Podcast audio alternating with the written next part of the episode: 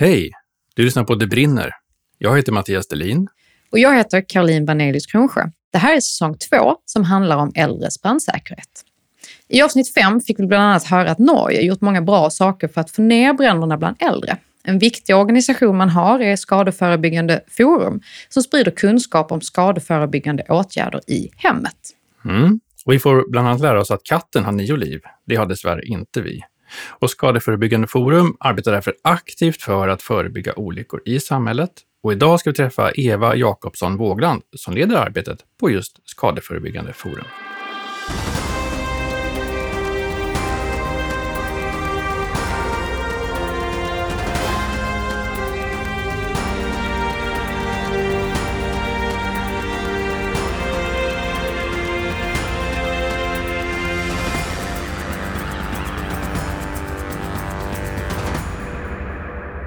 Hej Eva, vem är du? Hej! Jag är daglig ledare i det som heter Skadeförebyggande forum i Norge. Och vi jobbar alltså med att förebygga skador och olyckor generellt, inte bara brand, men eh, allt som kan hända och framförallt på hem och fritidssektor. Ja, det ska bli jättekul att höra om. Vi har en fråga vi ställer till alla våra gäster och det är om du själv haft en brand hemma. Mm, jag såg att jag hade satt upp den frågan. Det tycker jag var ett väldigt smart sätt att fråga. Det har vi. Eh, en sån här brand som man tror inte kan ske, så sker det i alla fall. Vi hade barnkalas hemma, massa barn som lekte. Och så ligger det ett pläd över en gungstol och ungarna lekte och gungstolen gungades fram och tillbaka många meter i rummet. Och plötsligt har det här pläden fladdrat till och tagit eld för att det stod något ljus ovanpå en hylla. Ljus som vi trodde stod högt upp, långt borta. Små sådana värmeljus i ljusstakar. Men det har varit en nyttig påminnelse om att olyckan kan alltid vara ute. Det hände inget värre än att plädet blev lite brandskadat och vi fick en läropeng. Ja, ja vad skönt. Mitt i ett barnkalas också. Ja, det var, det var skumt. Och otäckt någonstans med så mycket barn. Ja, och så hur man reagerar. Det här var ju hemma hos oss. Jag trodde att det brann längs väggen men insåg när jag tog tag i den här gungstolen att det var ju bara det där plädet som brann. Varpå jag instinktivt rullar ihop tjockt pläd så att jag liksom kvävde flammorna genom att, rulla ihop det. Och så såg jag, jag kan inte gå igenom alla de här barnen till, närm till verandadörren. Det blir liksom för... Så att jag skulle ta mig till, till köksdörren. Och halvvägs dit så möter jag min man som då ser att elden börjar slå ut från den här pläden. Så det Oj. resulterade i en brandskada på golvet när vi släppte allt samman och trampade ner det. Men, men, det är också lite viktigt att se hur man reagerar. Alltså, man reagerar intensivt och man kanske inte alltid tänker smartast just då. Just. Men hur, hur reagerade barnen? De som märkte vad som hände? Jag tror faktiskt inte de märkte något av det här. Det är ingen av er som har kommenterat det. De förstod aldrig. Du agerade så pass fort. Ja, alltså, gästbarnen tror jag aldrig märkte något. Våra egna barn såg ju mer av det. Så de var lite skeptiska till att tända öppna spisen och sånt efteråt. Och då hade vi en liten skyddsängel, en sån här liten vit gipsängel som vi hade sedan gammalt. Och den skulle då stå framme för att skydda familjen. Så det gjorde den i ett par år varje gång vi tände brasan. Mm. Men det blir fint. Det blir en påminnelse också om försiktighet. Ja, och det är också en påminnelse för mig och alla andra att det är bra med sådana här drypp av information. Alltså att man hör sådana här historier. Så därför tyckte jag att det var en bra fråga. Ja, vi har också kunnat konstatera att nästan alla har ju haft en brand eller ett brandtillbud hemma. Ingen är förskonad från brand utan det, det drabbar verkligen alla. Mm. Och det är lite viktigt att försöka tänka efter före. Ja, precis. Mm. Och det för oss ju egentligen direkt till eh, Skadeförebyggande forum. För det har ju börjat diskuteras mer och mer i Sverige, det ni gör i Norge just kring Skadeförebyggande forum. Vad är Skadeförebyggande forum? Hur bildas det, när och varför? Ja, eh, den här organisationen blev etablerad 1985 och då på initiativ av norska försäkringsbolag. Man hade ett möte och det blev rätt och slätt föreslaget i salen att ska vi inte jobba mer med förebygging eh, och inte bara betala ut när olyckan väl har skett. Och det var det stort intresse för så att eh, där och då etablerade man en organisation som fick namnet Skadeförebyggande forum. Och redan då var det ju mycket arbete som blev gjort innanför trafiksäkerhet och innanför brandförebygging. Så det var tidigt klart att eh, Skadeförebyggande forum skulle ha mest fokus på ett område som ingen egentligen hade ett ordentligt ansvar för, men där de flesta skador och olyckor sker, nämligen hemma och på fritiden. Så det är fortsatt vårt prioriterade målområde. Vilken organisationsform har ni? Det är en förening, alltså ideell förening. Så vi har medlemmar, inga privatpersoner utan bara organisationer och kommuner och en del försäkringsbolag och forskningsinstitutioner. I stort sett alla som har ett som på något sätt har ett intresse av att olyckor inte ska ske. Där. Så sånt sätt så är vi en lite otypisk frivillig organisation. Eh, men det är det vi, vi är. Och styrelsen ska då spegla organisationen så vi har årsmöte varje år som väljer, alltså, som godkänner årsräkenskap och rapporter och allt det här andra också, men som också väljer styre. Och styrelsen ska då vara sammansatt så att den speglar medlemmarna. Så styrelsen har också då personer från flera kommunrepresentanter, alla de stora organisationerna är med hos oss, alltså Brandvärnsföreningen, Räddningssällskapet och Trygg Trafik har alla medlemmar i styrelsen. Och så har vi några försäkringsbolag inne där och politiska erfarna. Mm. Vad är det, det som är, är, syftet med Skadeförebyggande forum? Är det att sprida kunskap eller är det att få personer att agera? Eller vad är, liksom, vad är syftet? Vi jobbar ju för att sprida information och motivera till insats. Så vi är ju icke en forskningsinstitution, men vi har ju mycket kontakt med forskning och är eh, ganska goda på att sprida information och förmedla resultat av forskning. Men annars är det liksom steget efter forskningen som är vårt... Eh, alltså vi vill bygga bro mellan kunskap och praktisk verklighet. Eh, att man kan ta till sig nya rön och, och agera efter dem. Vi riktar oss ju inte direkt till enkelpersoner, framför allt för att vi inte har resurser till det. Utan vi jobbar ju genom kommuner och andra organisationer. Men vi har utarbetat en god del informationsmaterial som man kan beställa från oss gratis och som delas ut på, till exempel har vi mycket information om hur man kan bo tryggt hemma. Och det här är information som då vi sänder ut till kommuner, till seniorcenter, till eh, aktivitetsdagar. Så att vi skickar inte till enskilda personer, men till de som kan hjälpa oss att sprida det vidare. Mm.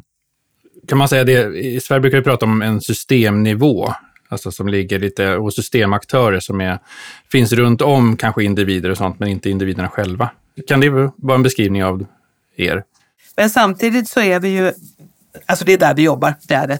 Eh, men vi gör inget material eller information om vi inte har minst en aktör med oss som vi vet vill ha det här, alltså som vi samarbetar med från början. Så att, eh, jag tror det är därför vi har fått så god spridning på det material vi har gjort, därför att vi har inte utarbetat eller tryckt eller publicerat något förrän vi vet att det här är ett behov för någonstans.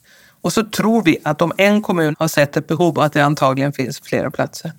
Har ni kunnat se någon effekt på det arbete ni har gjort? Har ni kunnat följa upp och se att man har minskat eh, antalet bränder eller fallolyckor och så vidare? Alltså vi önskar ju att vi kunde dokumentera det i långt högre grad än vad vi kan. Det kan vi i ganska liten grad för det att det finns inte information. Vi har inte den kunskapen i Norge. Alltså vi har för lite registrering och kunskap om olyckor. Alltså vi hade ett större projekt ett par år om fallförebygging där vi testade olika sätt att jobba med, med fallförebygging i kommuner. Där kunde vi peka på klara resultat, eh, både direkt efter att det här arbetet var genomfört och att eh, det tio år senare fortfarande var bättre resultat i de kommuner som hade varit med. Därför att man hade lagt sig till med goda rutiner och då låg man fortfarande en god del under landsgenomsnittet på fall. Men det är ju alltid så att det är väldigt svårt att dokumentera vad det är som har gjort att olyckan inte har inträffat.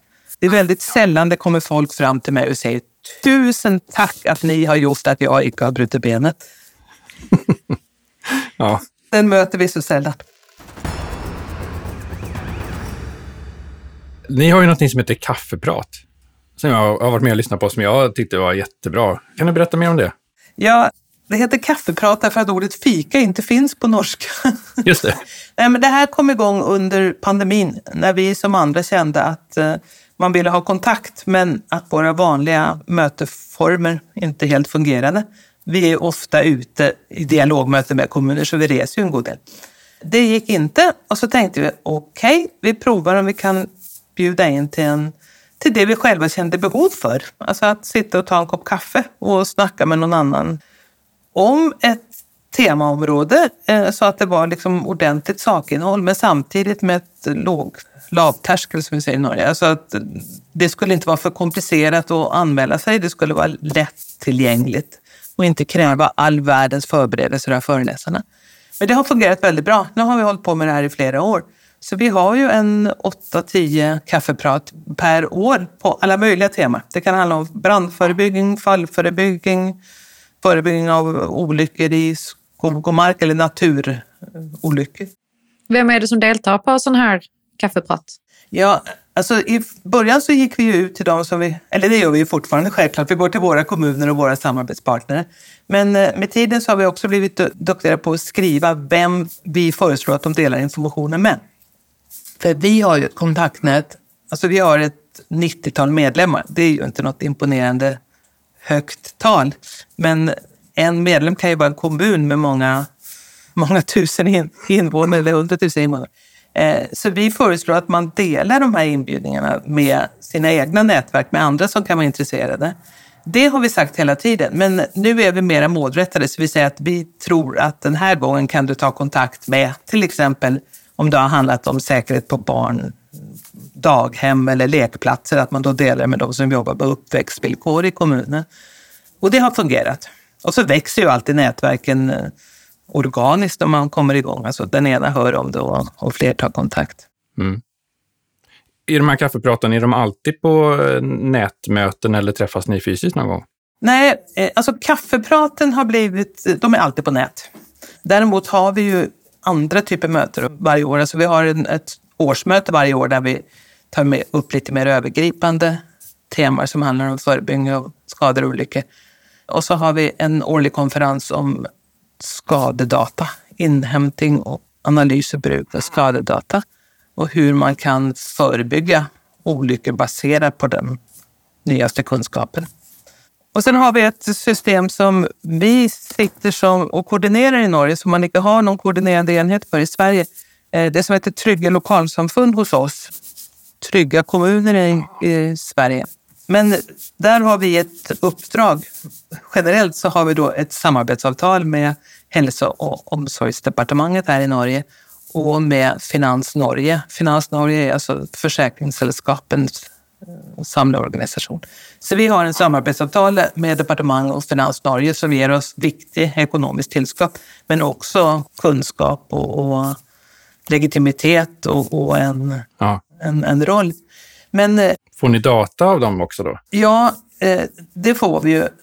När det gäller försäkringsdata så, så kan vi få data från dem, men försäkringsdata har ju, kan säga mycket bra om det, men det är bara data av de som är försäkrade.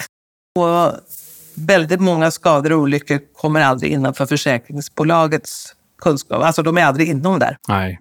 Nej. Om man ramlar på, på isen här utanför så kommer man direkt på sjukhus, blir behandlad och kommer hem. Det, du aktiverar sällan en försäkring. Men vi har stora viktiga samarbetspartner. Mm. Ja, hur, hur finansieras den här verksamheten? Ja, alltså våra medlemmar betalar då en medlemsavgift. Det kostar 1 500 kronor per år, oavsett om man är stor eller liten att vara med här. Så det är inte några stora pengar. Och vi vill helst inte att det ska kosta något särskilt mer. Vi vill inte att det ska vara en anledning till att inte vara med. Så att det viktiga för oss det är den samarbetsavtalen med Hälsodepartementet och Finans Norge som ger oss grundfinansiering för att agera. Sen söker vi ju projektpengar och jobbar med, så att i tre år nu, från 2020 till 2022, då hade vi bland annat ett stort projekt på gång som heter Samarbete för ökt brandsäkerhet, som handlade om att öka samarbetet mellan hälsosektor och brandväsen lokalt. Ah. Så det var ett exempel på ett sådant projekt. Så då hade vi ju två personer på heltid som bara jobbade med brand. Ja.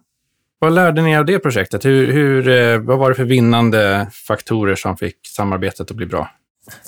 Alltså, basically viljan till att samarbeta. Ja.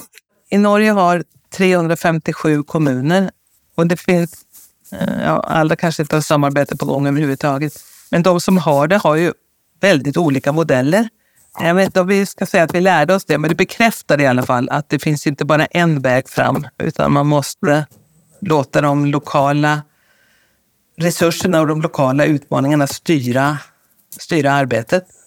Alltså den modell som den norska officiella vägledningen på området rekommenderar, det är ju att man ska skriva avtal mellan brandväsen och hälsosektor och reglera arbetet och ha, ha det på papper så att det ska flytta på över tid. Eh, väldigt bra, det är absolut en, en god modell. Men vi såg ju också att det fanns många avtal skrivna som bara blev ett, en pappersavtal som inte innehöll praktisk verklighet. Eh, medan man hade fått till ett väldigt bra praktiskt arbete för att det fanns eh, resurspersoner som verkligen ville jobba med förebyggning. Och det är klart att det är mycket mer sårbart, för när de personerna försvinner så måste man försöka smitta någon ny med det här intresset för, för förebyggning. Ja, precis. Mm. Ni jobbar en del med, med brandsäkerhet såklart då i hemmet, men även med äldres brandsäkerhet. Den information ni har och det ni försöker jobba med när det gäller just brandsäkerhet, hur ser det ut? Alltså vi, vi jobbar mycket med faktaförmedling och ser saker i, i sammanhang. I fjol hade vi totalt 34 branddöda i Norge. Totalt. Mm. Samtidigt som vi har cirka 2000 döda i skador och olyckor generellt. Och då menar vi att det är viktigt att peka på att eh, brand är en del av en större helhet. Ja, precis. Så vi ser ju gärna att man, man jobbar med fallförebyggning till exempel parallellt med brandförebyggning. Så vi går ju ut med information eh, som handlar om trygga boliger, tryggt vardagsliv. Vi har checklister som... Eh, jag vet inte om man är lika glad i checklister i Sverige som här. Här är man väldigt glad i checklister. Jo då. Oh, det har dykt upp i våra avsnitt här hittills också. Eh, så vi, så vi, vi har ju sett väldigt många lokala checklistor. Och så blir det ymtat fram på ibland från centrala myndigheter att kanske skulle man ha nationella listor istället. Jag kan se det behovet därför att det, det, kan finnas kunskap som inte finns på alla lokala platser. Men samtidigt så är det väldigt viktigt med den här lokala förankringen. Alltså att det är det lokala brandmanskapet som tillsammans med hälsopersonell i den kommunen har pratat sig fram till hur det ska uttryckas, eh, bildsättning som är lokal, eh, I Norge blir språket också viktigt därför att man har så mycket dialektala skillnader om man har nynorsk och bokmål. Alltså det måste vara tätt på, på den som ska ha den här informationen. Så jag menar, vi pratar både om, om brandförebyggning och att man ska, alltså vad man ska tänka på för att förebygga en brand och hur man ska förbereda att man kan komma sig fort ut om det brinner, vilka telefonnummer man ska ringa och att de telefonnumren ska finnas lättillgängliga. Eh, sen är det ju lag på att man ska ha en brandsläck släckningsapparat som ofta är för stor och tung för äldre att hantera. Ja. ja. Så det vet vi kan ge falsk trygghet och så vet vi, ja, vi tar upp det här med om spray är bra, spray kan, kan fungera vid små brandtillöp men i stort sett är det nog bättre att bara ta sig ut och larma. Så något annat vi har det är en tryggsäck. Vi har en ryggsäck som är en fin ryggsäck som det står tryggsäck på. Och den är full med säkerhetsprodukter och det är en sån här demonstrationssäck som vi har med oss ut, men som vi också ger till kommuner och till samarbetspartner. Så de kan ha det med vid hembesök eller när det är aktivitetsdagar på bibliotek. Det är ofta seniordagar som blir organiserade på olika sätt. Mm. Så då är vår tryggsäck ofta med. Och i den så är det allt från sådär antiskli som man ska ha i badet eller på trappkanterna för att inte ja. ramla. Självklart rökvarslare och batteri för att komma ihåg att man ska byta dem och brandspray för att ha en diskussion runt, runt brandsläckning.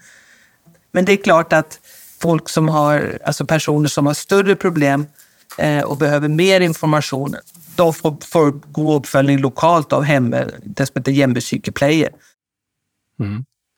Jag var med på en kaffeprat som ni hade där. Det var en kommun som berättade att de hade en uppsökande verksamhet till alla äldre. Så de började med att skicka ut ett brev som, där det stod att de eh, kommer att ringa upp och fråga de här sakerna om, om hemsäkerheten och tryggheten hemma. Och sen så ringde man upp och så, då hade personen ofta förberett sig så att man fick väldigt rediga svar. Och sen så efter det så checkar man av då så här, vill du att vi kommer och besöker dig hemma också och hjälper till med lite frågor här. Och det var ju ett fantastiskt fint arbete, tycker jag. Det är många kommuner i Norge som gör ett jättegott arbete på det. Och hemmabesök hos äldre, alltså det, det är rekommenderat. Mm. Och alla kommuner ska egentligen göra det. Men många kommuner ser också att eh, eller det är osäkerhet om när man ska göra det, för när blir man äldre? Eh, för när, när de här tankarna om hjemmebesök hos äldre kom så var det snack om 65 år. Och nu är det ju ganska få 65-åringar som är intresserade i det här hemmabesöket. Och kommunerna vi har kontakt med säger ju att alltså 75 tidigast, kanske 80. Så att vi ser att den där åldersgränsen går upp. Och det blir organiserat på olika sätt. Som du säger, den liksom lite personligare uppföljningen som många mindre kommuner har. Många större kommuner bjuder in till informationsmöten så att man kan ge samma typ av information till många på en gång men att man då samtidigt kan anmäla sig och få mer personlig uppföljning efteråt. I alla de här sammanhangen så handlar det ju väldigt mycket om att förmedla faktainformation. Alltså det är väldigt lite sån pekfinger och skrämselpropaganda. Men det är rätt och slätt fakta. Att när du blir äldre så muskelmassan orkar inte lika mycket. Du ser sämre, du hör sämre, du kommer dig ut saktare. Och det är klart att allt det här samlat ger en ökad risk för, för brandskador. Ja, och du är ju mer hemma också som äldre. Om du har slutat arbeta till exempel och sådär. Så det blir mm. mer... De som skadar sig oftast, och det gäller ju alla typer av skador, det är ju barn och äldre. Och det är också de grupperna som är mest hemma. Alltså i, i Norge har vi 660 000 personer skadar sig vart år. Så vi har ju en slogan att katten har nio liv, det har icke du. Därför är det klokt att jobba med förebyggning. Och när man kommer med de här talen, alltså att 1800 norrmän söker läkare varje dag på grund av en olycksskada, så är det ganska klart för alla att talen är höga och förebyggning är klokt. Alltså för att alla vet ju att det är billigare att, att förebygga än att ta hand om behandlingen efteråt. Ja. Ni har en katt i er logga. Ja, vi har det. Är det därför? Ja, alltså den katten är ganska ny i vår logga. För att eh, vi hade en annan logga i flera år, tre händer, som symboliserade privat, eh, offentlig, alltså näringsliv och privata organisationer och offentlig sektor. Men så använde vi den här katten i väldigt mycket av vårt informationsmaterial och den smög sig in mer och mer. Som katter gör. Som katter gör. Och det är liksom lätt att, att kommunicera runt en katt. Den textraden använder vi ganska mycket. Katten har nio liv, det har inte du. Kom ihåg att strö på gatan när det är, när det är halt ute. Eller alltså, mm. Vi kan använda den i väldigt många sammanhang. Så den, vi har blivit väldigt glada i vår katt. Ja. Mm. Eh, nej, jag bara tänkte med det, med det med äldre för att eh, den norska regeringen kom med en ny satsning nu i fjol som heter Bu tryggt hemme. Alltså bo tryggt hemma. Och det handlar om det faktum att befolkningen blir äldre. Och så som samhället ser ut och de politiska prioriteringarna så är det att vi ska bo själva i egna bostäder. Och det vill ju folk flest också göra, så länge som möjligt. Eh, och det kommer ställa nya krav. Vi har inte personal nog till att ha den typ av hemtjänster som vi har haft hittills. Så vi vet att folk blir tvungna att lösa flera av sina egna problem eller utmaningar eller ja, alltså innanför både brandsäkerhet och fallförebyggning och allt annat. Eh, och redan 2030, alltså det är ju bara sex år till, så är vi fler som är över 65 men under 19 år i Norge. Det är klart att det ändrar samhället. Mm. Har ni ett pågående projekt med att titta på vilka lösningar som man skulle kunna behöva för det här? Väldigt mycket på gång där. Eh, alltså mm. både när det gäller bostäder. För att, alltså önskan är att folk ska bo hemma så länge som möjligt, men inte nödvändigtvis i den bostad de har bott hela livet tidigare. Så man försöker ju se på nya möjligheter att bygga nya lägenheter centralt med servicefunktioner i närheten. Då. Men det är en utmaning i, och mer så i Norge tror jag än i Sverige, därför att det är glest befolkat. Det finns väldigt många små kommuner.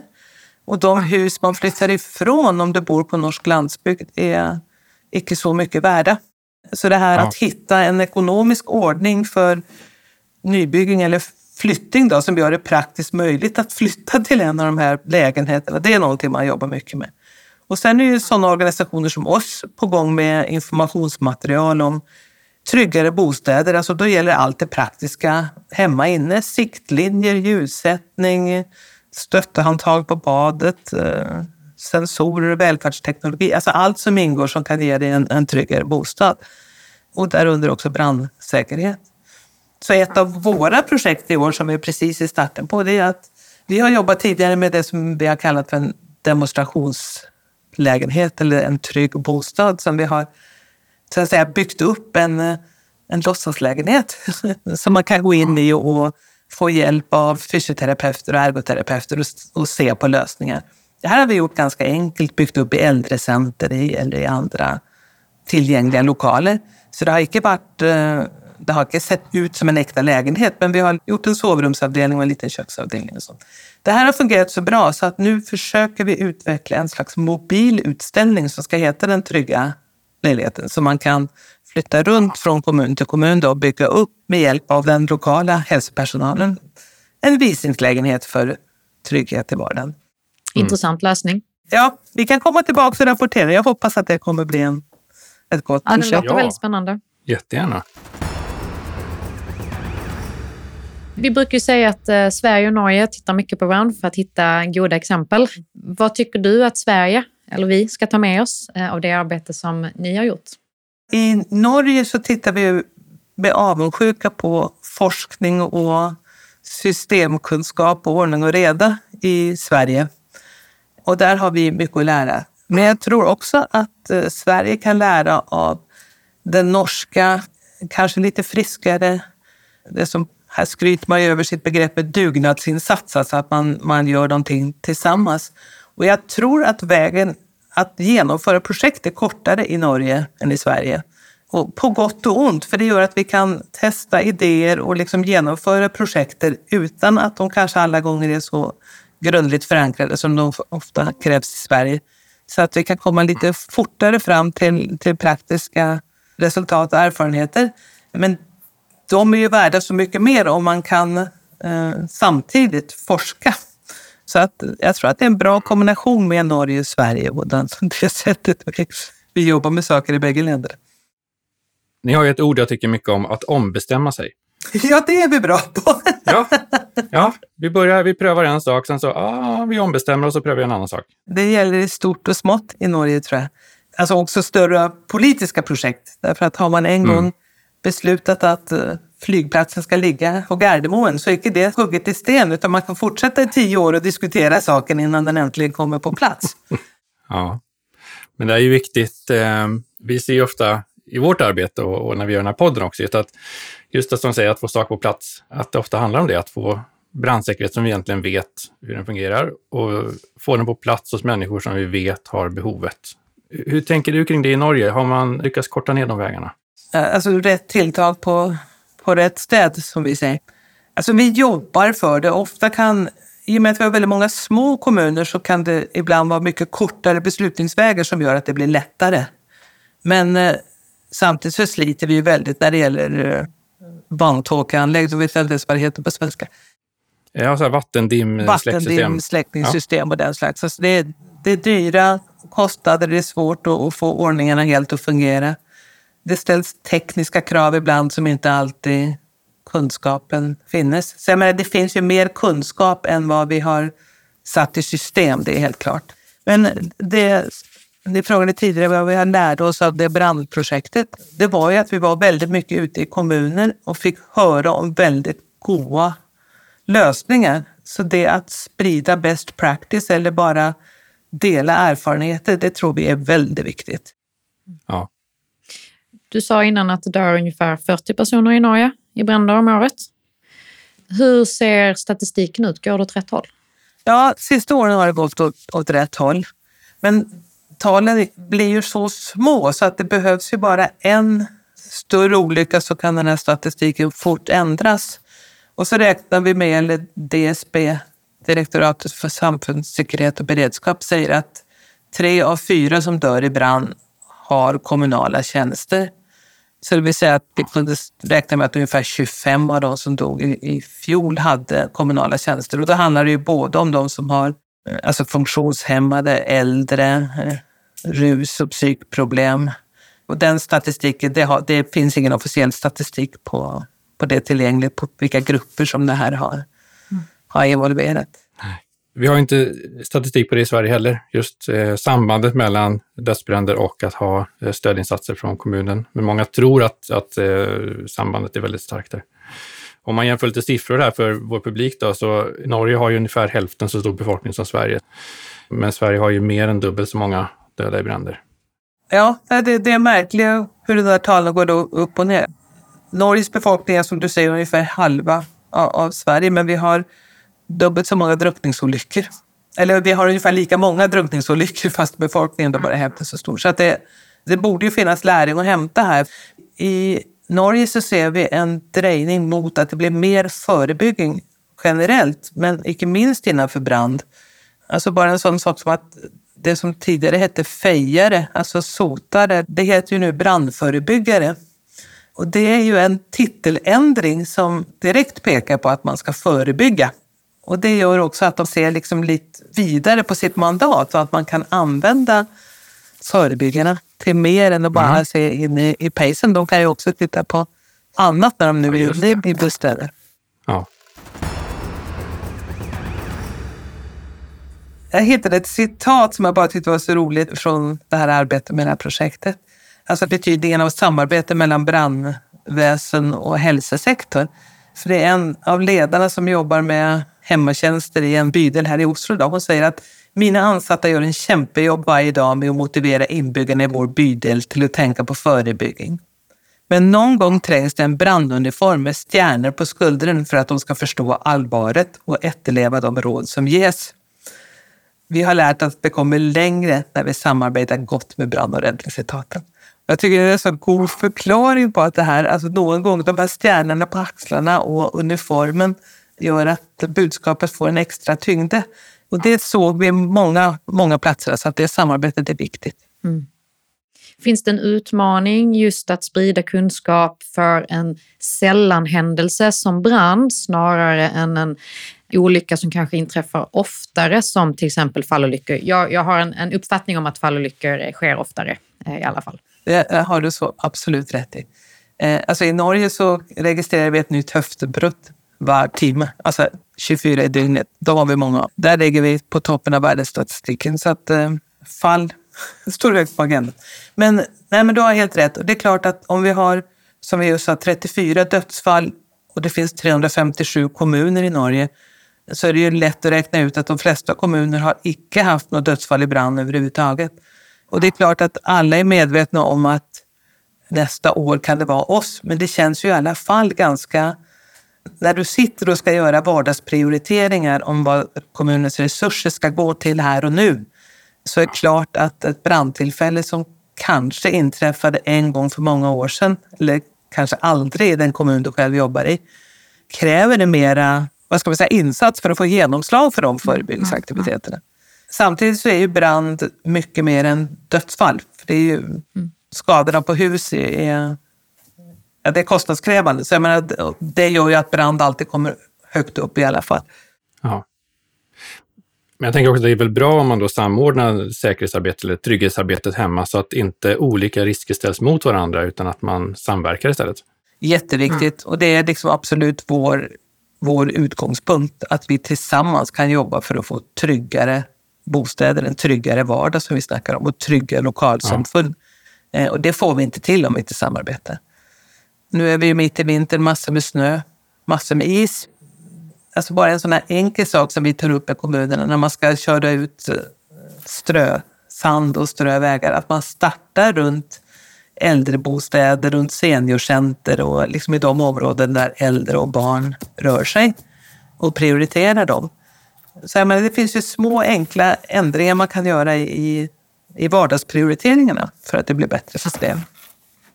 Ja, något mer vi vill lägga till? Har du några tankar, Karo? Det är det säkert. Men vi tänker väl, eller jag tänker så här, Eva. Några sista ord som du vill eh, att våra lyssnare ska ta med sig? När jag föreläser brukar jag ofta ha med en liten bild på en, på en, en tablett eller ett piller och så säga det här pillret finns inte. Det finns ingen sån förebyggningstablett som vi kan ta och vara färdig med den här saken en gång för alla. Utan det är något som vi måste jobba med vardag. Vi som är lite speciellt intresserade får ta som vår livsgärning att smitta andra med den intressen så att vi blir fler som tänker trygghet i vardag. Ja, det säger vi i vår podd också, att brandsäkerhet angår alla, men det engagerar inte alla. Nej, vi får engagera fler. Vi försöker. Tack så jättemycket för att du har varit med oss här i podden idag. Ja, tusen tack Eva. Tack för trevlig prat.